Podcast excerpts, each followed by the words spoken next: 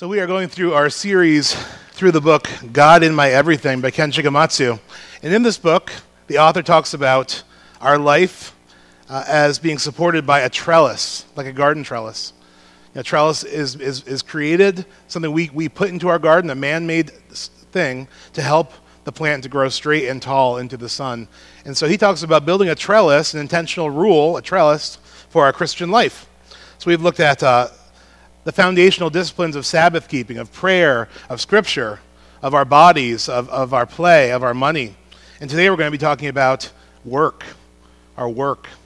And work is a, is a, is a huge part of our time in life is spent working. So if Jesus is the Lord of our life, if we are following Jesus with all of our hearts, then our work is certainly a huge part of our following of Jesus and our ministry. So I invited my friend Steve to share this morning. He's worked very faithfully uh, for many years in the same spot, and I know how he thinks of work as being worship, so I wanted to hear his thoughts on this topic. Thank you so much, Steve. So, the timing of reading this chapter about work is interesting in my life because, as I'm sure as most of you have heard, Quad is shutting down our Saratoga printing plant. And the good news for me is I'm keeping my job. I'm going to work full time remote. But I have hundreds of coworkers, many of whom I would call friends, who are going to be out of a job sometime between the first week of March and the first week of May. Um, the, the, the company is doing what they can to help people to get jobs. There's opportunities to transfer to other plants. There will be job fairs. They're helping people with their resumes. Uh, they're doing the best they can uh, in a difficult circumstance. Because as any of you know, more and more of things that used to be done through print and paper is done on the internet. And even though our company is, has done a great job, if our customers are hurting, and they are, then we hurt. And um, Saratoga was the first plant that Quad built outside of Wisconsin. And um, there's only one other plant left that's outside of Wisconsin that hasn't been shut down yet that Quad built. That's in Georgia. And I'm pretty sure the reason we closed down is because we're New York and it's much more expensive to produce work in New York. Um,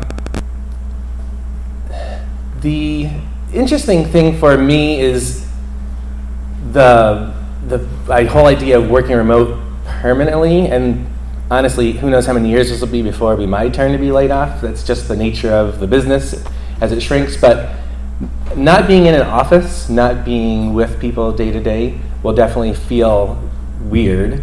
Um, when we were doing some hybrid remote work during the post COVID days, I always had that sense of, well, the plant is there. I can go in when I want. And I knew that at some point we'd all be back in the office, and we did.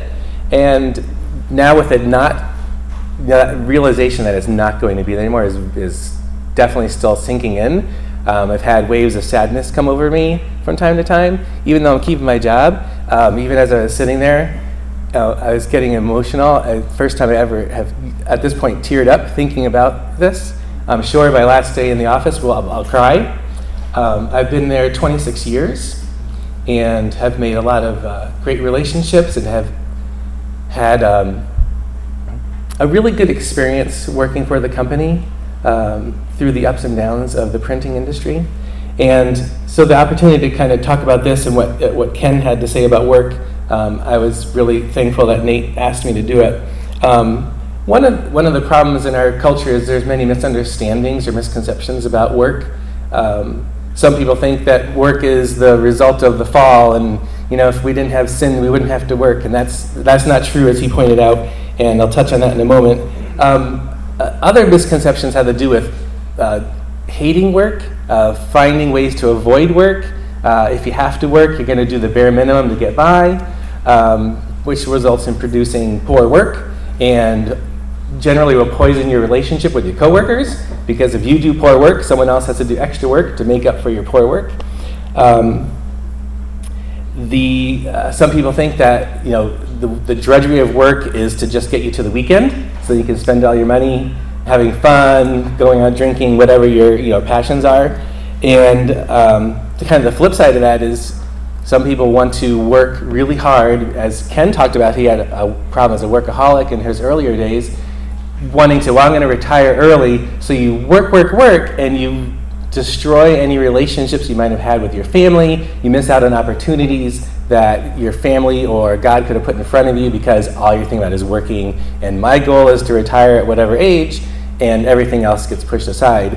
And I'm sure all of you have heard a story of an adult, uh, especially a man or woman, gets to the end of their life and they realize, I missed so much with my children or with my wife or my husband because all I did was work. Um, so Ken points out in Genesis chapter 2 that God told Adam to work the garden before there was sin. Work was something we that he did to make the earth, to make the universe. It was something he commissioned us to do. So we should never think of work as some sort of drudgery to be avoided or um, uh, some sort of punishment or uh, any, anything that's kind of with a negative attitude, uh, we should think it as something that He has given us that we can then reflect Him in what we do. Um, there's a number of verses, especially in the New Testament, that talk about work. Uh, many of Paul's writings, Ephesians 4:28, he told the, the people in Ephesus to steal, anyone who steals, to steal no longer, but work. And I think we referenced this a week ago or two, that the idea there was that you would have something to share with those in need. Um, I want to read to you 1 Thessalonians 4.11 through uh, 13, uh, 12. Um, he's addressing the, the love they had toward the Macedonians, and he urged them to make it their ambition to lead a quiet life. You should mind your own business and work with your hands, just as we told you, so that your daily life may win the respect of outsiders, and so that you will not be dependent on anybody. So, one of the aspects of work for us is as, as Christians, a witness to what God has done in our life. And I'm sure many of you, like I have seen, when I did good work, uh, was on time, was a respectful coworker, people noticed and would often either talk with you about that or sometimes guessed, Are you a Christian? And it was because of your conduct on the job. In 2 Thessalonians 3:10, Paul told the Thessalonians that if someone did not work, they should not eat. One of the problems we have in our culture because we're so prosperous, we have so much time on our hands, we've come up with lots of things to complain about and lots of things to, to do that aren't really productive because we are so prosperous. Um, but that's a whole different topic. Um, in Philippians chapter 2, 14, uh, Paul tells us to do everything without grumbling or complaining. So, how many of you have been on the job site where you had a coworker and it was nonstop complaining all day long? And it ruins it for everybody around them. Nobody likes that person, and you don't want to be that person. So, as an as a ambassador for Christ, we should definitely make sure we're not that person. Um, Colossians 3, I want to read that one for you also. 3 23 and 24. Whatever you do, do your work heartily as for the Lord, not for people, knowing that it is from the Lord that you will receive the reward of the inheritance. It is the Lord Christ whom you serve. So we've all had jobs we liked and jobs we didn't like. Uh, the worst job I've ever had in my life, when Dawn and I were newly married, we moved to Pennsylvania, and I worked in a chicken hatchery. It was a horrendously awful job. Um, we were wet all day, there was chicken dust in the air, and breathing it in, and it was just disgusting. And it would be very easy to complain, but thankfully, God had taught me just before that, like in, in the years from when I got out of the Army to when we moved, that I had this understanding that work wasn't something to be uh, dreaded, but it was actually something that we do as to the Lord. So I started this job with the idea of not only being a good coworker, but also who could I witness to, who could I share Christ with. And long story short, I made friendships with the coworkers, and two of the men working there uh, over the next year uh, became Christians through my developing a relationship with them and instead of thinking about, oh, this job's terrible, I can't wait to leave, I made it my mission to talk to people on break. And the Lord did the work. And because I had that right attitude and was there to serve Him, He was able to reap a reward of two souls coming, coming to know Jesus as Savior. Um, so, as um, so in summary, as Ken talked about in his chapter, is a, is a, a great chapter. We you need to view our work as worship to Him. That He created us for worship, so we should do it for His glory. And we should also consider that everyone around us is a potential um, soul that God is wanting to draw to Him, and we might be the only Christian in their life. Some people talk about you might be the only Bible that ever is uh, in someone's life. So make sure you think about that as well. And um, keep in mind that we will do some sort of work in heaven. So if your idea is, I'm going to stop working as soon as possible, we're going to be serving the Lord. We don't know what those tasks will be, but we know that the angels uh, work in heaven serving the Lord. So we'll do something on his behalf. So I'm sure it won't be nearly as bad as working in a chicken hatchery, but we are going to be doing something. We're not going to be sitting on clouds and uh, you know resting for you know a million years. Um, so the idea of work as your worship with your life, as your witness for your coworkers, is is really important, and um, uh, I thank Nate for the opportunity to share about it.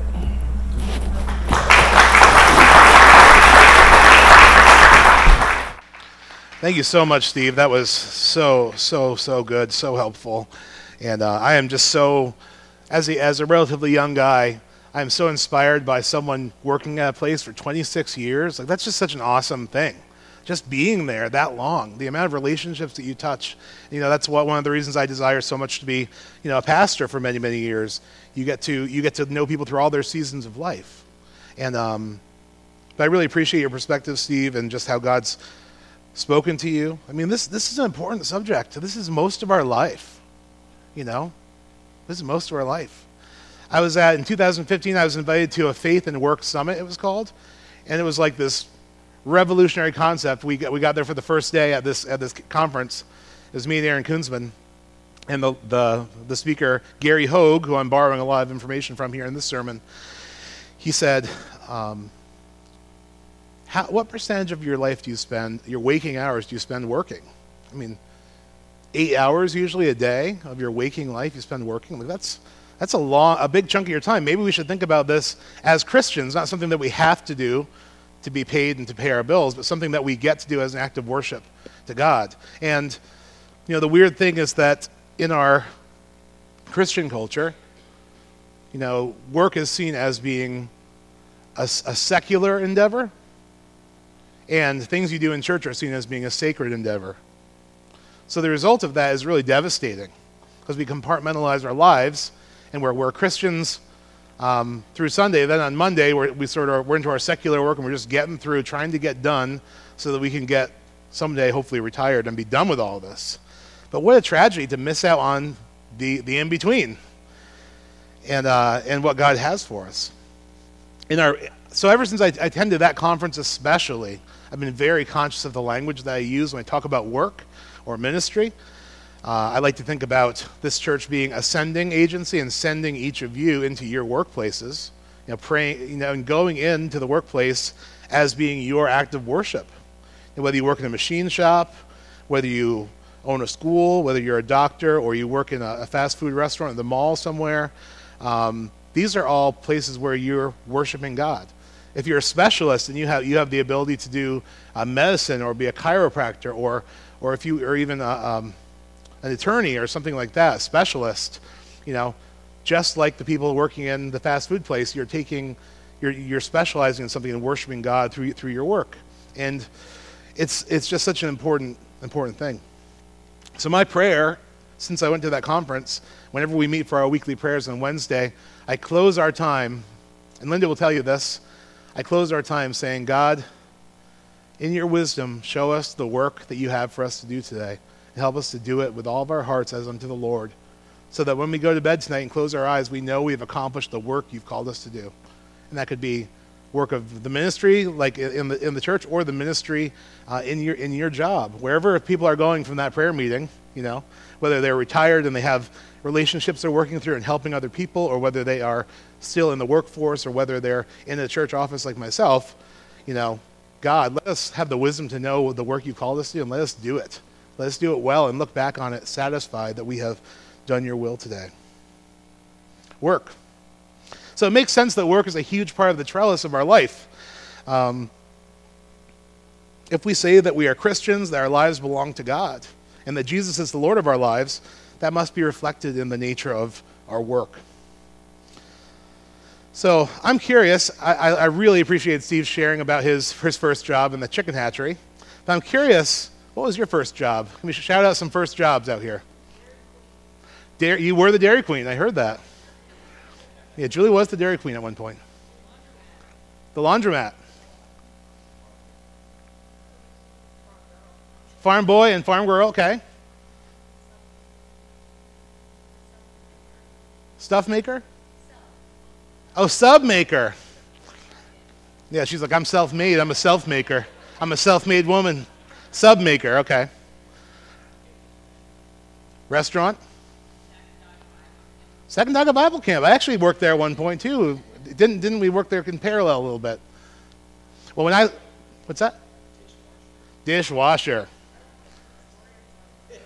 Nice.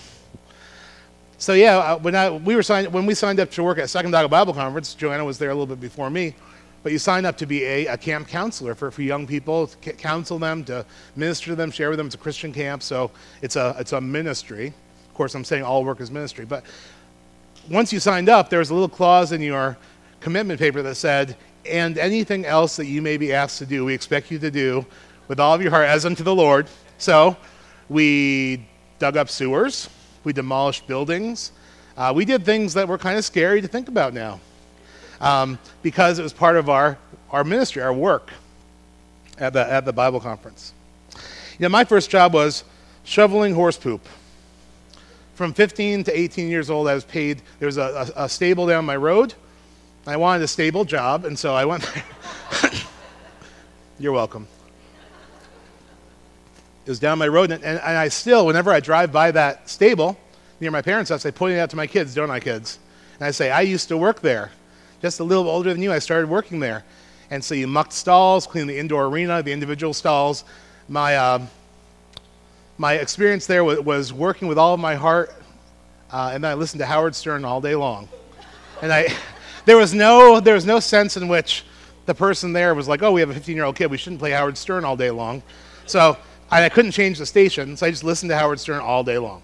So that probably discipled me a little bit too, to be honest. Which you, some of you know me, you'd say, yeah, that makes sense.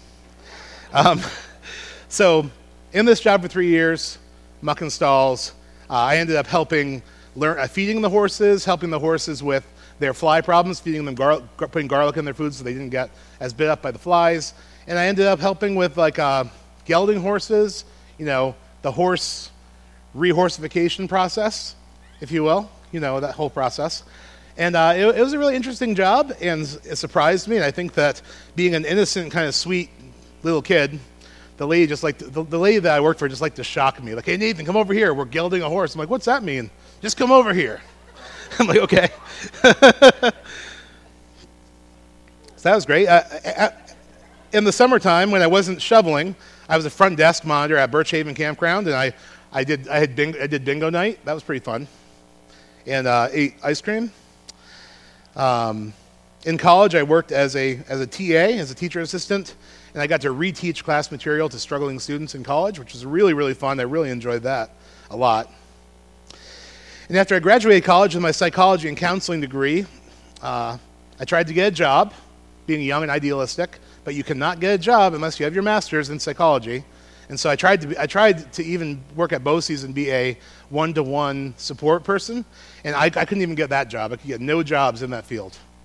And I was told, oh, yeah, they post the jobs, but they're already filled by somebody else. So I got very disillusioned by that whole process. But I ended up working at Walmart Distribution Center in Johnstown, New York, as a, as a warehouse worker. Anyone here warehouse people? Yeah, nice. And um, yeah, I think that Joe Bartlett, who's going to be coming here with his wife on the 20th. Uh, he, he's getting a job at Target Distribution Center, so we've been talking about that. But this is a tough job. Um, right out of college, living with my parents for a couple years, and it was it was a very harsh environment. If you've worked in warehousing, you know it's a harsh environment, and like the there's no sense in which the older, more experienced guys are trying to help the younger guys. It's like making fun of you, tearing you apart, and uh, when you make, if you make a mistake, if you're self-conscious about making mistakes anyway, you make one little mistake and you get berated by everybody and blamed for everything. And it was just a really tough environment. And I remember, you know, here I was, 20 years old, graduate, graduated in college, and I, I got trained by this guy, and he was really harsh and really not kind to me. And I went home and just cried in my room. My mom's like, Are you okay? I'm like, I'm fine, I'm an adult now. I'm an adult, leave me alone. I'm good. But that was a great, op- a great opportunity for me. I learned that, you know, you can. I, I, I was a, I was a Christian. I'd been a Christian for a couple years at that point, and whenever I went to my shift, I started at four in the morning. I, I would drive into work, and I'd use that time to worship and pray, and like just pray that God would help me to minister to somebody. But I also had the sense in which just being able to do the job and do it well felt like worship to me even at that time. And I really enjoyed uh, doing that. At the same time, as I was working there, I was single, so I worked at Dick's Sporting Goods at the mall. So when you go to Dick's Sporting Goods, I used to work there. I was the maintenance guy, clean the toilets, clean the floors, sweeper scrubber, and um, they still haven't been able to replace me. That's right, because no one else wants to do this job. It's like an extra 10 cents an hour to scrub toilets all day. And that's like the toilet that everyone uses in the mall. And people like to draw pictures of things that sound like the name of the store on the side of the urinals and toilets. You have to scrub those off. It was a hard, it was a hard job. But um, during that time, I was also, you know, volunteering at my, my church. I was leading a small group. I was um, leading worship just, just, just as, as a guy and really enjoyed that. So this, this work as worship thing um, is near and dear to my heart. And like Steve said, I was, I was so excited to hear about his experiences of, being able to lead a couple people to Christ in his job just through being at this job and not, not grumbling and being faithful. Uh, because really, God, God will, uh, if, you, if you avail yourself to God and ask Him to use you to share the light of Christ, you might get beat up pretty bad in different ways, but like when that person has a tough time, they'll come to you and they ask for prayer. That's what will happen. And I got made fun of a lot in my job and different things, but I, I became well liked, and you know, people that used to be very hostile with me. My, I, I, had one kid that wanted to have lunch with me every day, and he wanted to have lunch with me because he knew I was a Christian. He wanted to tell me about the most shocking things he was doing currently in his life to try to make me feel offended. He would, "This is I'm picking up married women at bars. What, what do you think about that? You know, these, these horrible things." And he just loved this. He loved this so much, and um, we and but then when his sister was in a serious car wreck and she was in a coma, he intercepted me in the parking lot before I could even sign in. He says, "I've been waiting for you to be here. My sister's in a coma. I need you to pray for her." And he gave God credit when she came out of the coma. Because as much as he was hostile towards me, those people are often the ones that are the closest. They feel the most conviction. They're, they're more obsessed with Christianity than you are. they're obsessed with Christianity. They want to like disprove it or whatever. So it's, it's bugging them. The hound of heaven is chasing after them, and that's they're going to give you a tough time and ride you. But if you if you're faithful to that and you pray, you know God will give you an opportunity. And my I, I was able to lead, lead, one guy to Christ, and I was, I was the best man in his wedding. We still visit with him every couple of years when we drive south. They're in Car- Carolina now. But uh, it's amazing what God can do in work. You know, as Steve said, you know, work is pre-fall. You know, God gave God gave work. Uh, first of all, God worked in Genesis one. In the beginning, God created the heavens and the earth. Creative, effective work. And then God created people as the, as the crown jewel of his creation. And he said, Now you work, subdue the earth, rule over it. Um, and he called us to in, into this work alongside himself. Imagine that. God is the great worker, and he invites us, the crown of his creation, made in his image, to reflect his glory by joining him in his work. You know, if God could have. Um, God could have created the world in such a way that it was all finished, that everything was perfected, but He chose to leave creation unfinished and in need of cultivation. And He chose humans to do that. God made work. But throughout history, even in our present day, people have viewed work as something unpleasant that must be done for money. But God just doesn't want us to look at work that way. He also, God doesn't want us to think about ministry jobs, therefore God, and then other jobs, therefore the secular world either. We had a missions conference years ago, and one of the people who attended was hearing about the mission work across over the seas. And after, after that presentation, he came up to me and he just looked kind of agitated and sad. I'm like, what's going on? And he's like, well, I just wish I wasn't wasting my life in my work. I wish I was doing something for God. I talked to him about this idea like, you are doing something for God. Your job that you're called to here, that's your place. It's not, sacred and secular work should not be separated.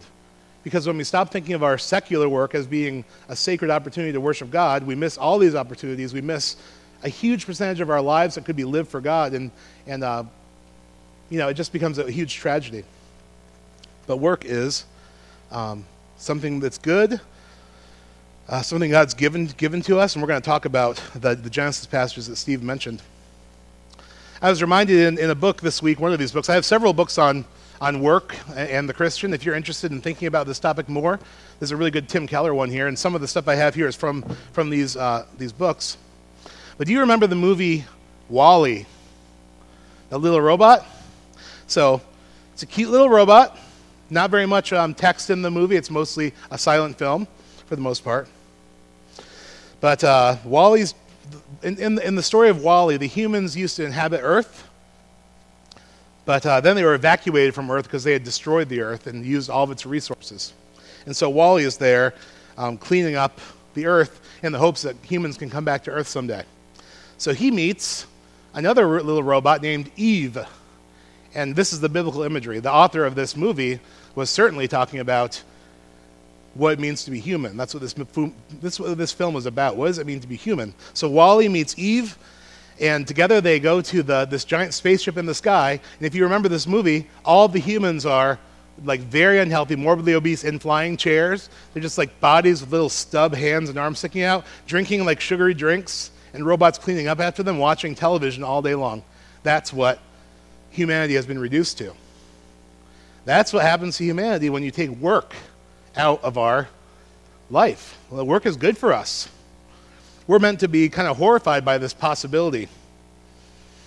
Um, that, that really is not a utopia to be on vacation. It's not a utopia to be retired. Um, I know many Christians worship the idol of retirement. They worship it. And they're like, when I get to retirement, that time's for me. You know? It's, it's, uh, and they, even if God, I've seen people, even if God calls them to minister in their retirement, they turn down God's call because they're like, no, this is my time. I've been working my heart for retirement. I've earned retirement. I'm done working. To do what I want. And then God doesn't get a say in your life anymore. But this, uh, this WALL-E situation, you know, that, that's what the creators of that movie were trying to say. What does it mean to be human? Well, part of what it means is to work, to cultivate, to take care of creation, to make a difference. And it's a good, good thing. Whether you're a specialist or you're just working in a, in a factory like I was, we were not created to be do nothings. You know, God created us with work in mind. It's the first thing that He thought when we were conceived by Him. So, God, in His, uh, in His greatness, we'll read in Genesis 1, and let's read about God creating humankind. So the, tr- the Trinity is speaking to one another. The, tr- the great God's three in one Jesus, the Holy Spirit, and God. And God says, Let us make mankind kind in our image, in Genesis 1.26, in our likeness, so that they may rule over the fish in the sea and the birds in the sky, over the livestock, all and all the wild animals, and over all creatures that move along the ground. Listen to that. Let us make mankind in our image, so that they may do the work, the created work. So it says in verse 27 God created mankind in his own image. In the image of God, he created them. Male and female, he created them. And then God blessed them and said to them, Be fruitful and increase in number. Fill the earth and subdue it. Rule over the fish in the sea and the birds in the sky, and over every living creature that moves on the ground. Do the work of co creation. Like, be fruitful and have more children. You know, that's work. Having kids is work, right? Especially for the people that have to actually give birth to those kids. But after, after they're born, it's like having a puppy for the rest of your life. They, they, you know, it's a lot of work. So God, God says, let's make man in our image so that they can rule over the fish. And then he blessed them and said, Be fruitful and increase in number, fill the earth and subdue it. Subduing a field would be maybe uh, harvesting, uh, planting planting crops and then harvesting the crops and then tilling the soil. Subdue that field. You know, Moses, the, the author of Genesis, wants us to grasp the unique place that human beings have in creation and what they're called to do. First, we're, we're designed to designed by God to exercise proper dominion over creation, which is a, which is which is it's a stewardship role, taking care of that which doesn't belong to us. Everything belongs to God. We are caretakers, but we are to steward creation. And second, we're, we're created by God to be his image bearers and to reflect who God is in his world, to, to be viceroys of God, to be co workers of Christ. Jesus, in the context of the gospel ministry, Jesus said, I know I, I call you my, your co workers of God, showing who God is in the world.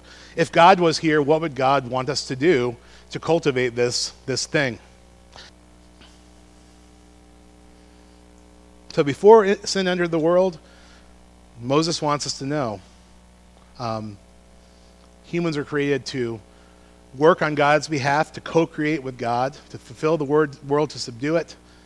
And we are created to, to show forth the glory of the one, the great worker of God uh, in the earth, and to, and to cultivate those things. So, as, as a worker, when I thought about cultivating, you know, working at the warehouse, I was trying to hit the right percentages and to get orders loaded into the trucks in a timely fashion so that everything could go smoothly and so that the food could go out to people that needed it in the northeast of, of the world. That was my little piece of geography to subdue, and I tried to do it well and with excellence in the warehouse. Now, one time uh, I had a there was there was an accident made in in uh, the computer programming, and someone put an order in the T slot, which is the highest slot in the warehouse. And I went up with, with my forklift to get the pallet out of the slot, and it broke the main water pipe in Walmart distribution center and shut down operations for like almost a whole day. And all the stores in the Northeast had delays on their groceries because of that accident. Now, luckily, I didn't get in trouble because it wasn't my fault, but um, the person who made the computer error was fired. But the point is, you, in, in, your, in your work that you're doing, whether it be in a warehouse or in a church or in a school or in, as a specialist in different ways or, or a fast food restaurant, God wants us to subdue. He wants us to, to govern rightly. If, even if your job is to keep the coffee fresh at Stewart's, um, to make sure that that's done with excellence and just keeps moving and there's coffee for everybody. Know, if everyone did their work to the glory of God, it would be an awesome awesome thing. Genesis 2, 5, and 6 brings us a little bit deeper.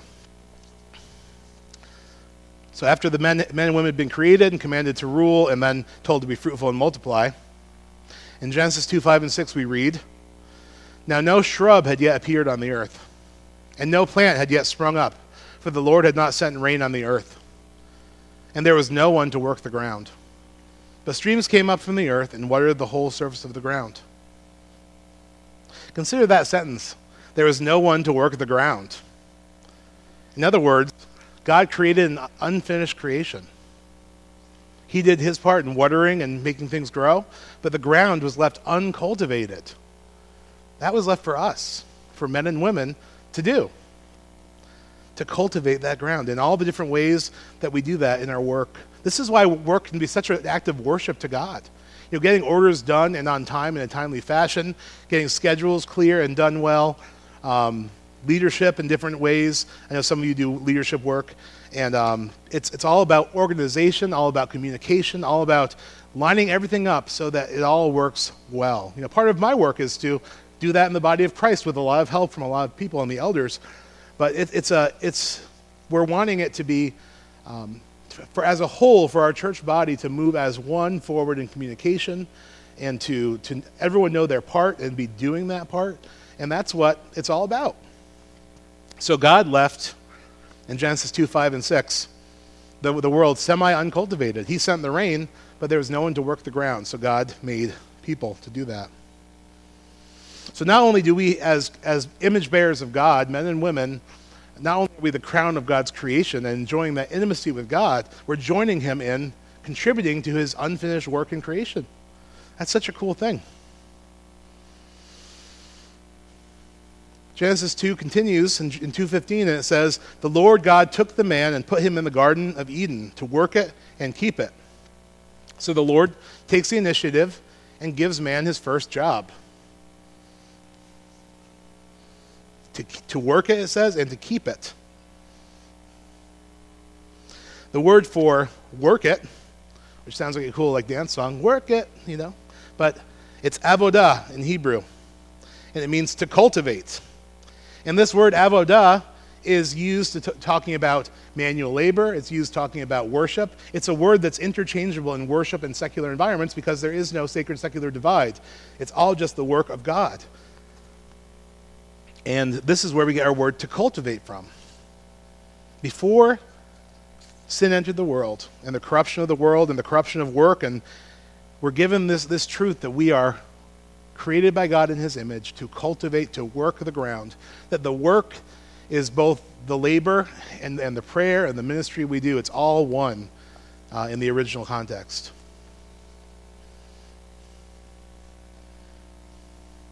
So while we are not God, we are made in God's image and we're called to govern in God's stead. And that's why prayer becomes such an important part of all of the work that we do because we are we're putting ourselves out there and saying, God, we're willing to do the work, whether you're a janitor or whether you're a pastor or whether you are in a warehouse job or whether you are a, specialist in some kind of medical field or a lawyer. Um, here's the work before us. God's inviting us to co create with Him, to work alongside Him, to be a co worker with Christ. Prayer is the way we sanctify that work. We pray over it. We ask God, let us do this effectively. Let us do this in a way that glorifies you. Let us make this the best coffee at the best Stewart's in town. That's what God wants us to do. And that's in, in, that, in that way we reflect our Heavenly Father. Here's an interesting thing about Jesus that I learned in seminary. So we, we know that Jesus was a carpenter, a carpenter's son who learned carpentry. And so from the time that Jesus was very young to, to the time he was 30 years old, when he began, approximately when he began his public ministry, he was doing carpentry. His father may or may not have been living at this time. We don't hear much about Joseph after the initial account, but Jesus was doing carpentry. The Son of God, made in God's image. And the word we get carpentry from is actually a more inclusive term called tekton in the Greek. And uh, this, is, this could refer to like masonry, woodwork. It, could refer, it refers to um, any kind of these, these, these working on construction sites, um, hoeing fields, harvesting crops, laying stone, you know, figuring out irrigation and pipe work. These are all things that Jesus likely could have done as a tekton, as a carpenter. So, from the time that Jesus, we don't know a lot about Jesus' life, but we do know that from the time he was young to the time that he started his earthly ministry, he was a carpenter. And I'm assuming he probably did that under the glory of God. And it's kind of cool. Jesus actually, the creator of the world, God created the world through Jesus Christ, the living word of God. So God creates the world in, in Genesis. And then God becomes flesh in Christ and he subdues the creation as Jesus and gives us an example. Like, it couldn't be more clear. God created the trees, Jesus made the furniture. It's like from start to finish, we, he co created with God. And that's what we do too. God made the, figuratively, God made the trees, we make the furniture. And Jesus spent 30 years of his life doing this and probably did it very, very, very well. Paul, you might know, the, the author of most of the New Testament, was a tent maker. So he made tents. When he was out of money, he made tents and sold them. He, he, he invited other disciples, hey, come and join me in my tent making work. That's where we get the term tent maker from in missions today. But this is this is a significant part of the trellis of our lives, is, is, the, is the point. Being a co creator with God, being a co worker with Christ. Now, our work can become a part, a significant part of our trellis if we change our mindset and make it into a worshipful mindset. That it's not a drudgery, but it's an act of worship. Dallas Willard said, the primary place of our spiritual formation is not in our church or small groups or 15 minutes of reading the Bible and praying, but our workplace or school or at home as we change the light bulbs or diapers. He said, to, fi- to, to, to not find your job to be the primary place of discipleship is to automatically exclude a major part, if not most, of your waking hours from life with God. The gospel turns your work into a spiritual formation training center. Think about that. We change our mindset. we begin to view our work as being a co-creator with Christ, subduing whatever God has for us to do and, make, and doing it with all of our hearts as unto the Lord Jesus. I'm going to invite the worship team forward. I'm going to reread Colossians 3:23. It says, "Whatever you do, work at it with all of your heart, as if you're working for the Lord, not for human masters, since you know that you will receive an inheritance from the Lord as a reward. Is the Lord Jesus Christ you are serving?" Whatever you do, whatever work God's given you, however He's placed you in this workforce, to view as a spiritual formation pressure chamber, a place where your character is developed, where you subdue and organize and provide excellence. Uh, not because your boss says you have to, but because you are serving God, not men.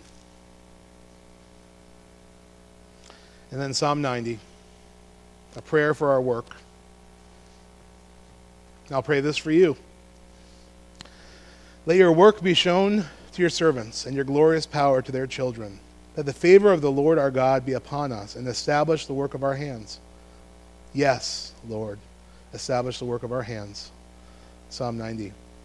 We're closing with a song called Prepare Him Room. It's normally a Christmas song, but we're, we are singing this as a prayer um, that we are preparing, asking God to prepare room in our work for Him to come even into this part of our life that we may have accidentally segmented from our worship to make it a place of worship, just like everything else that we do, that we glorify God and all that He's called us to do.